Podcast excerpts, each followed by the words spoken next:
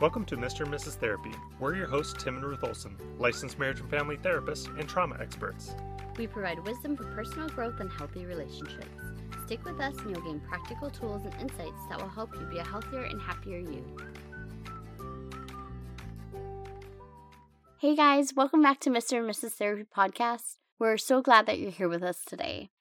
If you've found value in this podcast, we would be so thankful if you could go to Apple Podcasts and leave us a five star review. We read every single one. That would really help others who could benefit from this content to be able to find this podcast. So, today we're in part three of imposter syndrome. So, if you haven't already listened to part one and two, definitely go back and listen to that and then join us today as we jump into today's episode. Now, we're going to talk about some of the signs that you're struggling with imposter syndrome. So, one of them is having severe self doubt. And so, as you could see when we went through the list of the five different types, that every one of them is casting doubt on yourself. And you're always questioning your accomplishments or your relevance or your success.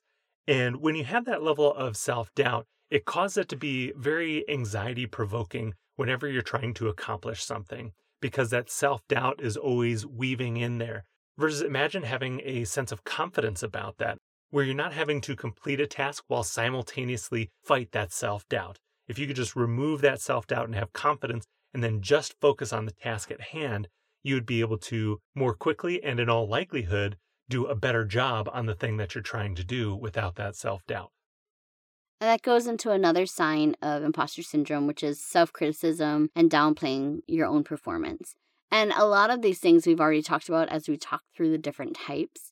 But that severe self doubt plays into then your self talk and your self criticism and that minimizing the positive when everyone else is telling you, this is what we're seeing, this is who we think you are. You minimize and you say why that's not true, and you stick with your script that you have in your mind, despite the evidence around you that's telling you otherwise. The next one is that you might have a low level of self worth or value in yourself. And a part of that comes from if you're constantly negatively thinking about yourself or your accomplishments or always diminishing them, you're not going to think you're good or valuable at anything. And I think a part of this comes from this idea of people don't want to present as arrogant. But then what they do in reverse is that then they use this false humility where they're always taking any of their accomplishments and they're always belittling them. But the downside of that again is that then you don't feel like you have any value. You're not important. And the words and the way you talk about yourself really have a meaningful impact on what you believe about yourself. And I remember one time, and this was a little bit of a kind of knee jerk reaction I had. Our kids were in jujitsu. Our son had beaten somebody who he'd never beaten before, and he cheered and was excited and was yelling to us at the sideline about how he beat him and how excited he was. And internally, as a parent, I cringed not because I wasn't happy with his accomplishment, but because I was worried about what the parents were thinking or what that other boy was thinking.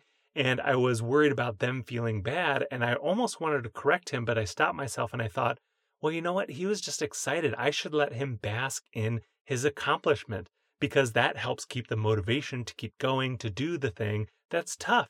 And he didn't always enjoy doing jujitsu, but in that moment, he was ecstatic. And I wanted to let him feel that feeling. Even though my initial knee jerk was, oh, I should correct him. I'm worried about what the other people are thinking, or I don't want him to appear to be cocky. But that wasn't what he was doing. He wasn't being cocky. He was being excited and celebratory of his accomplishment. And instead of going with my knee jerk, I went with my other thought, which is, I'm going to let him have his moment because he did earn that. And I think I actually had started telling him to make sure that he's congratulating others. And I had that same feeling and wanting to kind of teach him humility. But you did jump in and you said, no, you know, I think he needs to be able to celebrate and we need to celebrate with him. And we do celebrate with our kids. But I think that I desire so much for him to also understand humility and to not be arrogant, that we need to be careful that we aren't stifling his accomplishments. And I think it's a hard line to balance. But again, that arrogance is the idea that oh, I'm so much better than everybody else. Arrogance is not just talking about your accomplishments and being proud of them. But I think a lot of times it's hard for us to know what the motivation is. So whenever somebody might be talking about their accomplishments or we ourselves are talking about our accomplishments, we're fearful that it's arrogant. But you have to do an analysis of your heart and think, where is this really stemming from? Am I boasting so that I'll make other people know I'm better than them? Or am I just excited about or talking about something that I'm good at because I feel good about that? And so, really understanding where's the motivation from it is the hairline split that tells you is somebody acting arrogant or is somebody being confident or excited about their accomplishment? And this is actually something that came up when I was doing EMDR last night. Was that one of the reasons I did struggle with imposter syndrome is not wanting to be overconfident or arrogant. Because I think culturally, being from Hawaii, it really is something that being arrogant and being prideful is really looked down on. And you want to come from a place of humility and teach that to your kids and teach them to be respectful. And so, as I was processing and doing EMDR last night, that was one of the things where I never want to seem arrogant and I never want to lift myself up beyond what is true. So, oftentimes, I ended up doing the opposite and I swing to the other end of the pendulum. Like Tim was talking about in the beginning, that false humility. And so it's funny because we're reading a book and a novel with our kids right now. And one of the quotes in it that we heard today was Now, the trouble about trying to make yourself stupider than you really are is that you very often succeed. And so Tim and I started talking about how that does relate to imposter syndrome in a sense of self fulfilling prophecy that with this minimizing or feeling like, okay, I'm just a fake and I'm a fraud and I don't know everything, is that by downplaying it and minimizing all of that, you end up accomplishing the very thing you're afraid of. And so then that moves us into the next one where if you value yourself low, you talk negatively about yourself, then you're going to have a low level of self confidence. And so when it comes up to trying to do something or trying to accomplish a new task or learn something new, you're going to now be fighting against your belief that you're incapable. Because if every accomplishment that you had before you downgraded for some reason or you applied this false humility to it, then what you're doing is you're convincing your brain that you weren't really good at anything. And so now you're going to have a low level of confidence in being able to accomplish anything thereafter. And again, it's a delicate balance you have to strike. If you have a tendency to be somebody who tends to struggle with arrogance, you might have to work at curbing and showing a little bit more humility. But I think for a lot of people, because I think the statistics show that about 70% of people struggle with imposter syndrome, more of what most people need is actually to take credit for their accomplishments and be proud of the things that they're doing in order to build up that level of confidence. Because when you have a higher level of confidence, you're more likely to take on additional tasks or attempt new things. And I think this is a very interesting thing for me. A quick story is before Ruth and I were trained in EMDR, I used to think, oh, I'm a pretty good therapist. But I always remember seeing those doctor shows where they're like arguing about who has the best strategy for solving the patient's problem and things like that. And I never really understood that until I got trained in EMDR, where all of a sudden I was like, oh, I really can solve this problem. It's not like, hey, you know, if there's a couple factors going my way that I think I can be able to help this person, is after I got trained in EMDR, I was like, oh, I know I can fix that problem. And it wasn't coming from a state of arrogance, but it came from a process of about a year of working with people and watching this technique work time and time again and work to great results that all of a sudden I got this confidence where I was like, I know I can solve that. And it didn't have to come from a place of false humility where it's like, I think I can solve that, or I don't want to come across as too arrogant because it wasn't coming from arrogance.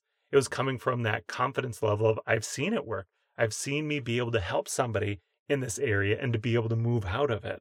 And so then all of a sudden, after I got trained in this and I had this new level of competency, I started to understand that argument that those doctors were having no, this way, no, this way, because they had confidence because they've been able to do this thing. And I now have this new confidence because I've seen myself do these things. I've seen myself help people with these things. But again, if you're constantly downplaying yourself, then you're not going to develop that level of confidence. Right. And it doesn't serve anyone to minimize it and to shrink down when really, if you can walk confidently in whatever God's called you and in your giftings and your skills and your talents, then it inspires others and allows them to see you as a positive example and to hopefully also walk in the calling that God's put on their lives. And so a lot of people, they will shrink down because they don't want to make other people feel insecure. But you're not doing them any favors. And it is, like we talked about, that balance between not being arrogant, but then not having this false humility. And again, figuring out your baseline is important. What do you tend towards can help you understand what do you need to work more on. Again, if you tend towards more that false humility where you're constantly down on the mouth about yourself, you need to work at more of being confident and accepting responsibility for your own good actions and for your own accomplishments. But if you do tend towards that arrogance, you do need to be a little more cautious about making sure that you are being humble and not saying things in order to make other people believe you're wonderful, but saying things because it's true and it's relevant to what you're talking about. Another sign of imposter syndrome is overthinking. You are just constantly trying to get things right or making sure no one finds out. And so instead of just being able to live or just being able to speak or do your job, you're constantly overthinking to make sure that you reach this extremely high standard that you've set. And that can be exhausting having to overthink every move of your day because you want to say and do the right thing and the perfect thing because of that fear that if you don't, people will find you out. Which leads into another sign of imposter syndrome, which is being anxious all the time. It's that fear of being figured out, that fear that people will see through this. And you have that constant anxiety, that constant comparison, the constant worry that you don't know enough and you need to learn more. And so that anxiety really comes from those constant negative thoughts.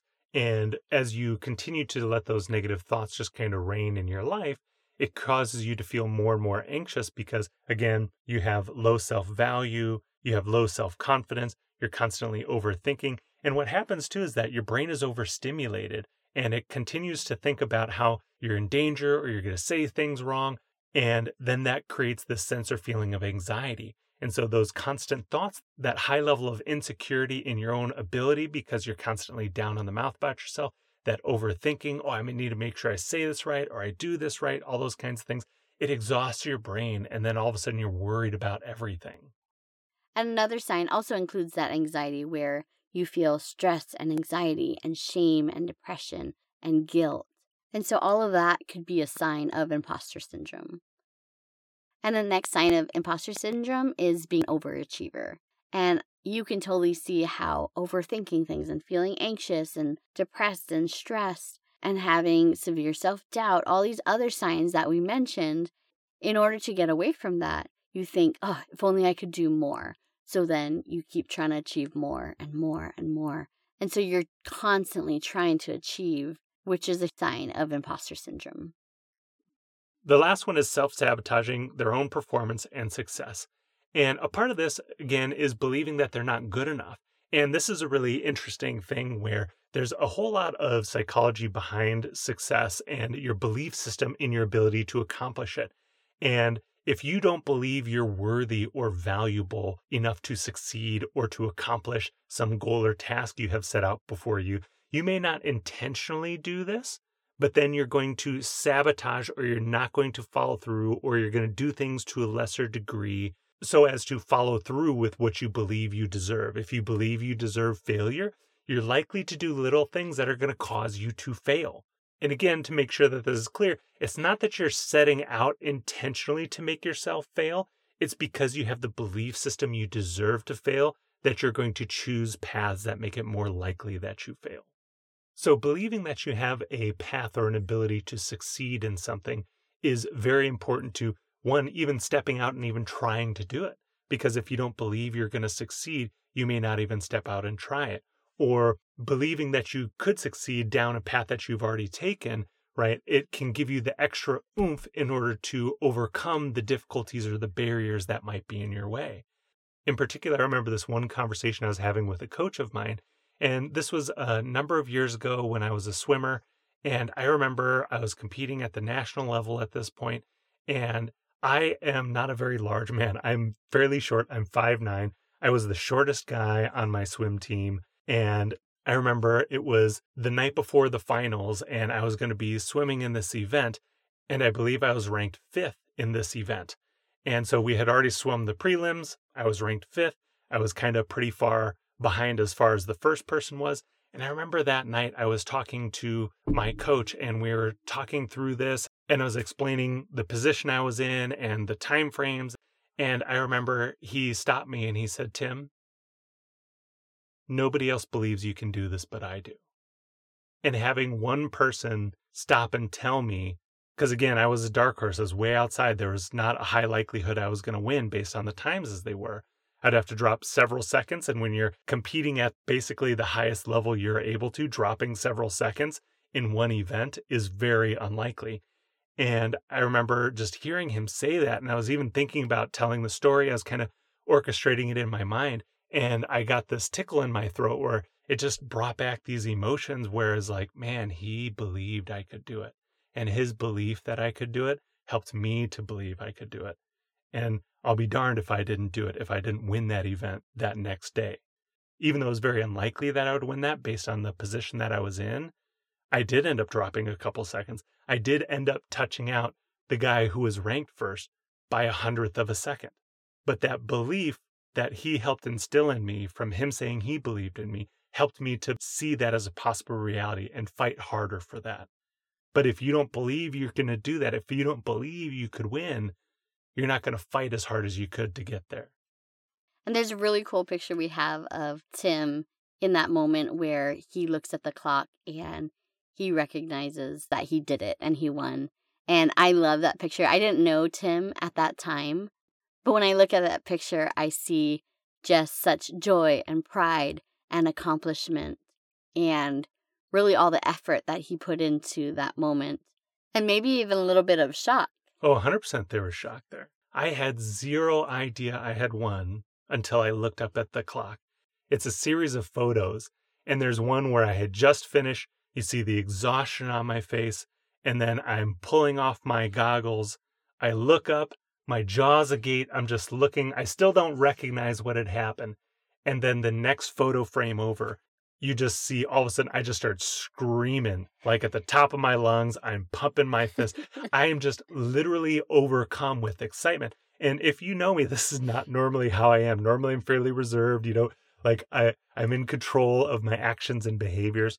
But it was just such a powerful moment where I just almost lost control with excitement from being able to win this.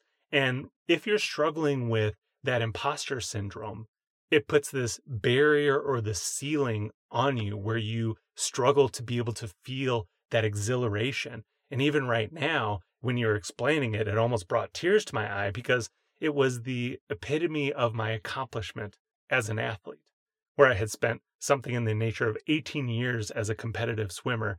And then this is the capstone of my achievement.